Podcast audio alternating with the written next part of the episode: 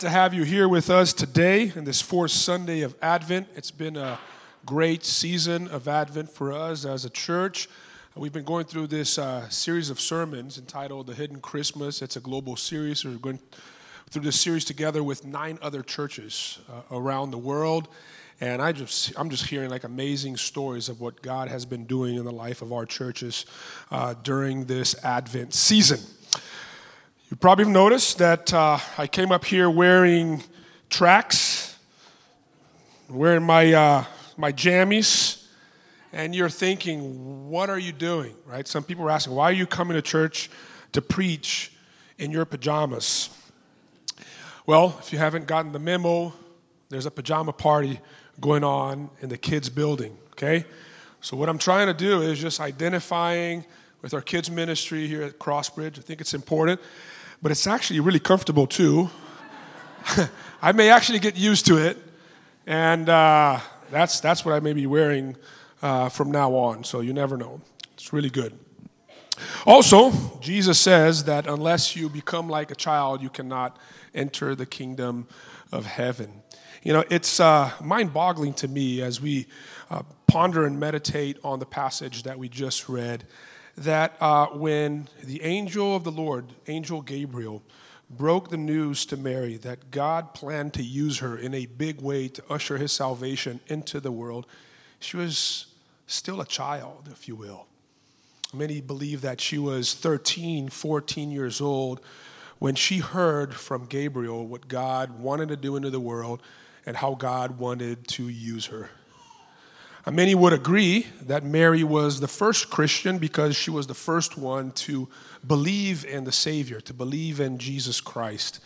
And so I think it's fair to say that uh, her experience is sort of prototypical for every Christian that has come after her.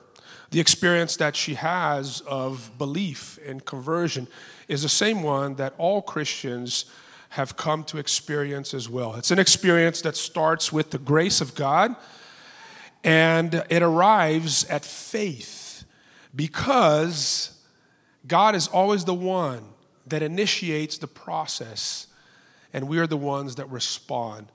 But in this journey that starts with grace and arrives at faith, there are three different stages that she has to go through, and every person must go through if they are to come to faith in Jesus Christ. I uh, pray that for some of you, this will be the case during this season.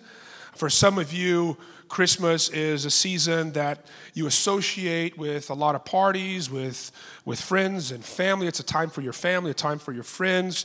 It's a time to enjoy good food and gifts, but has nothing to do uh, with, with faith uh, that's completely lived out and experienced by yourself without any uh, uh, experience of faith and deep belief and what we are really celebrating.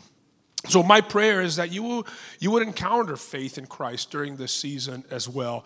And if, if that's going to be the case for you, you're going to have to go through this process as well, right? Starts with grace, and then it moves into fear, doubt, change, or regeneration and then it finally arrives at faith. So let's look at all these five stages that Mary goes through. Uh, and that we must go through as well. It starts with it starts with grace. I love how the passage start. We read uh, verses 26 through 36, but in the very uh, first two verses, we read this: that in the sixth month, the angel Gabriel was sent from God to a city of Galilee named Nazareth to a virgin betrothed to a man, betrothed engaged to a man whose name was Joseph of the house of David, and the virgin's name was Mary. You know, God is about to do something great into the world, and uh, He has to select some key players to carry out that mission of His into the world, which is to rescue and redeem the world. And God goes to the most unlikely of places. He goes to the town of Nazareth in the region of Galilee, a place where no one thought anything good could come out of. And if you don't believe me, you just read the first chapter of the Gospel of John, because when one friend announces to the other that the Messiah had come from Nazareth, the friend's response was, Can anything good come out of Nazareth? So Jesus goes to this town that doesn't necessarily have a great pool of talent to find someone to carry out his mission. And he, in that town, finds the most unlikely of people to carry out that mission, which is this young teenage girl by the name of Mary, who was born in a poor family, who was engaged to this young man by the name of Joseph. I think about this. You know, how many girls and boys had come out of Nazareth to change the world? Not very many, I think. And yet, that's where the angel of the Lord is sent. I'm thinking Gabriel's talking to God. Really, God, to Nazareth? Right? Why not Athens or why not Alexandria? Maybe even Jerusalem, but you're sending me to Nazareth? Are you serious? Yes, Nazareth. Because that's how God's salvation comes into the world. And, uh, you know, you may be wondering why. Why is that the case? Why Nazareth? Because God's salvation is always birthed in weakness, it's not birthed in strength. The Apostle Paul in 1 Corinthians 1, he, he says this about God's salvation. He says, God chose the foolish things of the world to shame the wise. God chose the weak things of the world to shame the strong. God chose the lowly things of this world and the despised things and the things that are not to nullify the things that are, so that no one may boast before him. The message of Christmas communicates to us that God never bets on winning horses that he always picks the underdogs. Look at all the people in the Bible that God chose to carry out his mission. Think of David. He was the last and weakest son of his household who was chosen to be God's king for the nation of Israel. Look at Moses. He had, a, he had a, a problem with speech, and God chose him to be his voice to Pharaoh. Look at Paul, who was a persecutor of Christians. Look at the disciple of Jesus. Jesus chooses the most uneducated, blue collar people. In some cases, like Matthew, corrupt tax collectors and people like Mary Magdalene, prostitutes, to be the first preacher of the miracle of the resurrection. God always works from the bottom. He never works from the top, he always works from the bottom. And that is such an encouraging thing to be reminded of during this season because so many of us feel that we are ordinary people, that there's nothing special in us. And if God is going to do something great in my neighborhood, if God's going to do something great in my school, if God's going to do something great in my family or in my world, He's not going to use somebody like me. He's going to go for the talented, He's going to go for the accomplished. He's going to go for those who do not have a his, history background like I do, a messed up, broken family of origin. He's not going to use people like myself. And yet, over and over and over again, the message of the gospel is that God uses people that are ordinary and that are in the margins. He used Mary, and He wants to use you as well. It's not about your strength, it's about His grace. And so, as Mary receives that word from the angel, she responds with confusion and fear. We read in verses 29 the following But she was greatly troubled at the saying and tried to discern what sort of greeting this may be. And the angel said to her, Do not be afraid, Mary, for you have found favor with God. Why is Mary afraid. She's afraid of the unknown, like we are afraid of the unknown as well. If you haven't experienced something and you're about to experience that, you're afraid. Like a couple months ago, I was in the Amazon and they took me to this Indian tribe, and they were telling me, like, when you go into an Indian tribe, you have to eat the food that they give you. It's an offense to reject it. First thing that they bring is a bowl of ants. Don't laugh, Daniel Ma.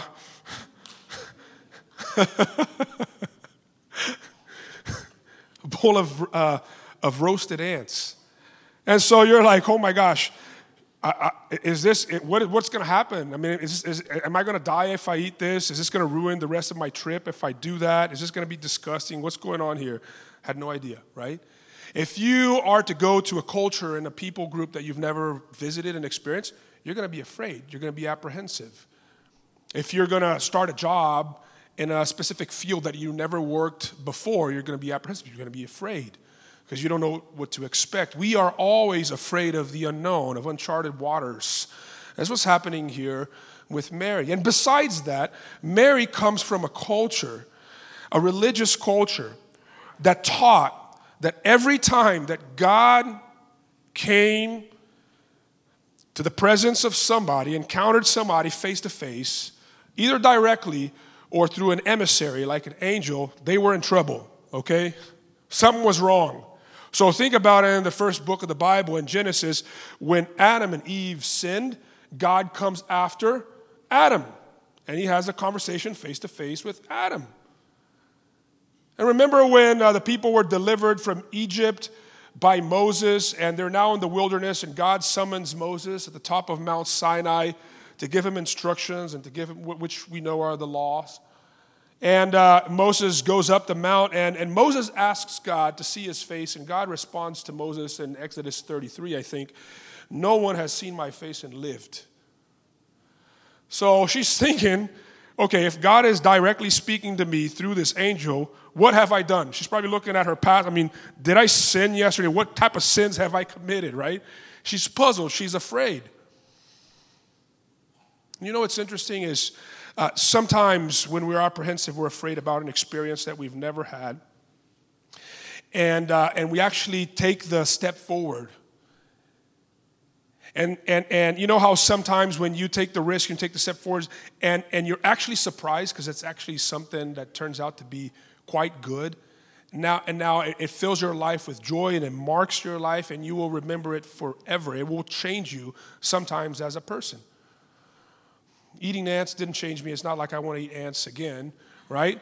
But sometimes these experiences will change you. And you're like, oh man, that's the only thing I want to do from now on. Some of you know that I'm scared of heights. I'm absolutely scared of heights. My wife is a therapist. She tried to go into my past and dig into my past and see where did that start, whatnot. I have no idea. She has no idea. But I'm terrified of heights. I'm, I'm not afraid of many things, some of you know, but I am I'm afraid of heights. And in our 15th year anniversary, we're about to celebrate um, our 20th anniversary next year. So you do the math. Uh, we were in this uh, desert in the middle of Turkey, and uh, she wanted to go up in a hot air balloon.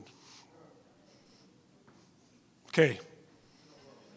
And so I try to fight it and all that, but you know, all the things you do for love. So I found myself a couple days later in the middle of this field at 4:30 a.m., uh, where all these balloons were being prepared to, to go up. And, uh, and, you know, I see this basket, not bigger than this part of the stage where I'm standing here. And I see this canvas balloon with a torch underneath it, lighting it up and filling it with hot air. And I'm like, man, canvas and fire do not, if that's not a good combination right here. And I'm gonna be up in the sky and there's gonna be this, man, this is not good. And uh, she says, no, let's do this. So get into the balloon, and I'm looking for the most center point of the basket, right? You guys stay around me, protect me, so I'll have several layers of protection. Um, and I'll stand right here. And she says, No, let's go to the edge. And I say, No, let's not go to the edge. And uh, she says, Hold my hand. I'll hold your hand from here. And then the balloon starts to go up. It's quite peaceful. It's amazing. It's not like an airplane or a helicopter. It's really peaceful as it's going up, very slow and peaceful. And then, you know, I'm going closer and closer towards the edge, and all of a sudden I'm looking down and I'm having a great time. And it has marked my life. I may forget other anniversaries, but I won't forget that one. Let me tell you that.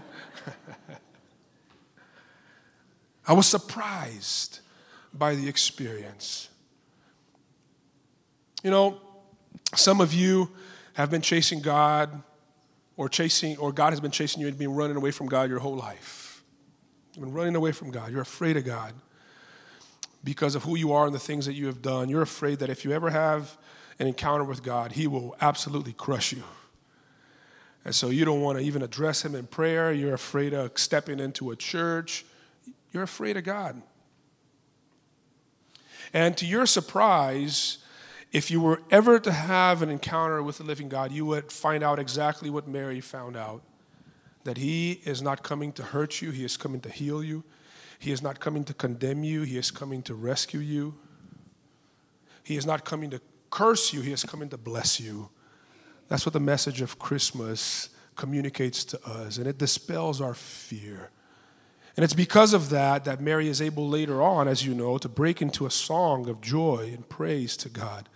Her fear is transformed into joy because she is surprised by the grace of God and the words of the angel that communicate assurance and favor to her. God, through the message of Christmas, is communicating to each one of us favor and grace. Now, the next thing that she experiences is not fear, but doubt. And, you know, doubt is a necessary stage into the process of belief. So in verse 34, after the angel outlines to Mary what would happen and what would take place, she says to the angel, How will this be since I am a virgin? So she hears the plan and now she's doing the math, right? She's doing the math, she's adding things up. And she says, Okay, now when he was telling me that I was going to get pregnant, I was going to give birth to this child who would be the Son of God, there's no mention of, a, of Joseph. All right? So, how can this be? And she's like, No, God is putting me in this situation, in this place. It's kind of odd because I've read in our Hebrew Bible that if a woman shows up pregnant in a village without a husband, she can actually die. Why is God asking me to do this? Why is He putting me in this tough spot? So she's asking questions. Questions are going uh, through her head at that very moment. And she's seeking honest answers to that question or through those questions. You know, many of us have grown up in traditions, religious traditions, that we are taught not to question. We are taught not to doubt, right? That doubting is a sign of, of weakness. And, uh, you know, only second class Christians doubt and ask questions. When we forget that in the Bible, out of some of the people that doubted the most, you have the strongest confessions of faith. Thomas being an example of that, who doubted that Christ had bodily resurrected from the dead. And in one particular meal with the disciples, Jesus invites Thomas to come close and to touch his wounds. And after he's able to see evidence for the resurrection, Thomas breaks out into many, what many would believe the greatest confession of faith my Lord and my God. And so, if you're here today and you doubt many of the claims of Christianity, that's okay. We want to be a community that's safe for you to ask questions and for you to doubt. And I want to show you that the people of the Bible had some of the same difficulties that you have in believing some of the claims of Christianity. You know, Mary, Mary struggled with believing in this plan that God was laying out before her. See, the problem is that many of us su- suffer from chronological snobbery. You know what that is? Is that we look at people from the past in the Bible and we say, oh, it was much easier for them to believe in these things because they were not as sophisticated and scientific as we are.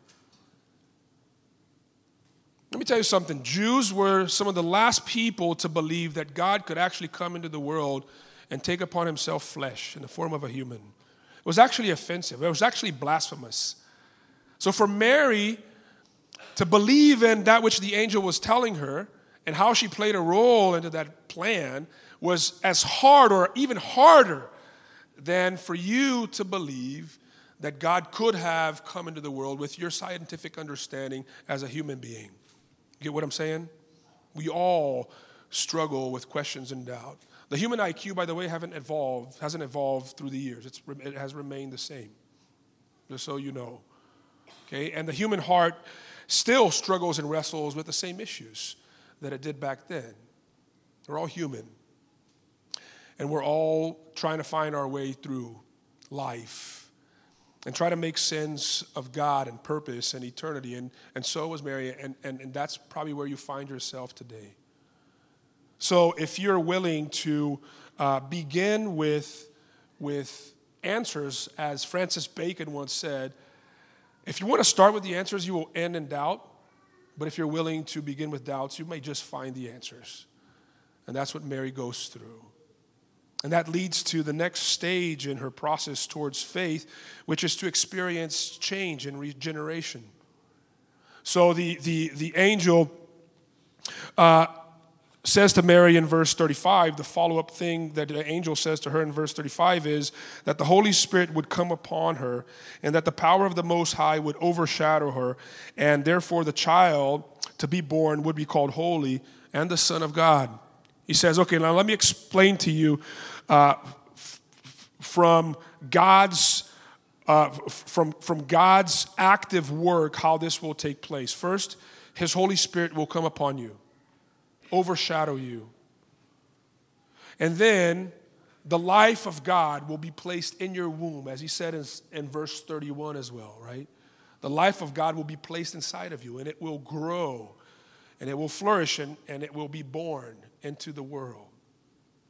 And you know what, what's one of the coolest things is eh, remember what I said in the beginning that Mary's experience is prototypical for all Christians? That everyone that has come to faith in Christ has gone through the same process. That the Holy Spirit first comes upon you and envelops you and places the life of Christ inside of you. If you don't believe me, this is what the Apostle Paul says in Colossians 1 27. He said, uh, To them, he's explaining God's salvation among the Gentiles. He says, To them, God has chosen to make known among the Gentiles the glorious riches of this mystery, which is what? Christ in you, the hope of glory. If you ever come to faith in Christ, it's because the Spirit of God has been at work in your life, has enveloped you, has overshadowed you, and has placed the life of Christ inside of you. And that's why the Apostle Paul says later, I no longer live, but it's Christ that lives in me, in Philippians. Christ that lives in me. And because she goes through this experience of regeneration, now she is able to respond to God in faith. God first needs to change our hearts from a heart of stone into a heart of flesh so that we're now able to respond in faith. And that's what happens with Mary. She responds in faith. See, uh, in, in verse uh, 37, uh, the angel reminds us, actually, verse 36, the angel reminds her that uh, there was not to there was not only going to be miraculous activity in her womb and in her life but also in her cousin's life as well. Her cousin by the name of elizabeth who at a very old age would also give birth to a son who we know was john the baptist right? And uh, the angel affirms that which is about to happen in her and what's happening with Elizabeth by saying something that I love how the the, uh, the, the NIV translates it, and we read it that God's, hey, here's how you can trust this because God's word never fails. That's what the angel of God says. That's what Gabriel says to Mary. You can, you can, you can trust that, that this is true and that this is, will, this is what will happen because God's word never fails. To which Mary responds in verse 38 I am the servant of the Lord. See, what God is challenging Mary to do through the angel is to take her hands off of her life and allow His Spirit to be at work in her and through her to bring His redemption into the world. Could you imagine if Mary resisted the will of God. Can you imagine if Mary rejected that plan of God? See, for God to do great things through us, there needs to be surrender and submission to His will. And Mary had to learn how to take her hands off of her life. And it's a scary place to be because when we take our hands off of our lives, we don't know how things are going to turn out to be because we have this plan. She was probably thinking about wedding dresses and, and her, her wedding, uh, you know, ceremony and, and the party that they would have, you know. She was already talking to the flower lady and Now there's no dress, there's no flowers, there's no nothing. There's just a baby. and God was communicating to her through the angel that that child was going to be very unique. It's going to be different, a different experience than every other child that has ever come into the world. See, my wife and I, we have given birth to four children, and to all the four children, we got to name them. Actually, with the assist of the other sisters, you know, we've named the babies. Uh, but you know, you, when you have a child, you get to name the child. You get to, and as a child grows up, you get to choose where they go to school and the things that they can say and the things that he cannot say, and uh, and and the things that they can do and the things that they cannot do, and the places they can go and the places they cannot go. You sort of have control over your kids. In fact, American parents have a lot of control over their kids. I grew up playing out in the streets, in the slums, you know, with kids, you know, soccer with barefoot. I don't see kids living out this way here. You know, where it's very controlled environments for them. That's, that's, how we, that's how we raise our children. And what God was saying to Mary is like, this child that you're going to give birth to, you can't name this child. This child, this child comes with a name. You can't rule and control his life, he's going to rule and control you. Are you willing to take your hands off of your life? And uh, the uh, message of Christmas comes to remind us, comes to remind us once again that God can be trusted. That even though the odds can be against us, God can be trusted. It's okay. Right? I know that you don't have a husband to give birth to this child. I know that you're coming from Nazareth, and I'm, I'm saying that you're going to change the world. I know all the odds are stacked against you, but God can be trusted. There's a track record. See, God can be trusted because there's a track record for you. In fact, let me tell you something. You have more assurances from God to trust Him, to take your hands off of your life than Mary had. Because Mary had to trust Him before the baby was born, you can now trust Him after the baby has been born. As the baby was born and Jesus starts to live off of his life according to the will of God, he is led by the Spirit. Just read the gospel accounts. Everywhere he goes, everything he does is through the Spirit. He takes his hands off of his life. And where does that lead him? Like when Jesus takes his hands off of his life, what happens to him is what you fear the most that your life will fall apart. His life literally falls apart. He ends up on a Roman cross, crucified. And we, we, we can look at it and say, see, was that worth it? Absolutely. Because unless Jesus had taken his hands off of his life and his life had fallen apart, your life would not turn out for good if you take your hands off of your life.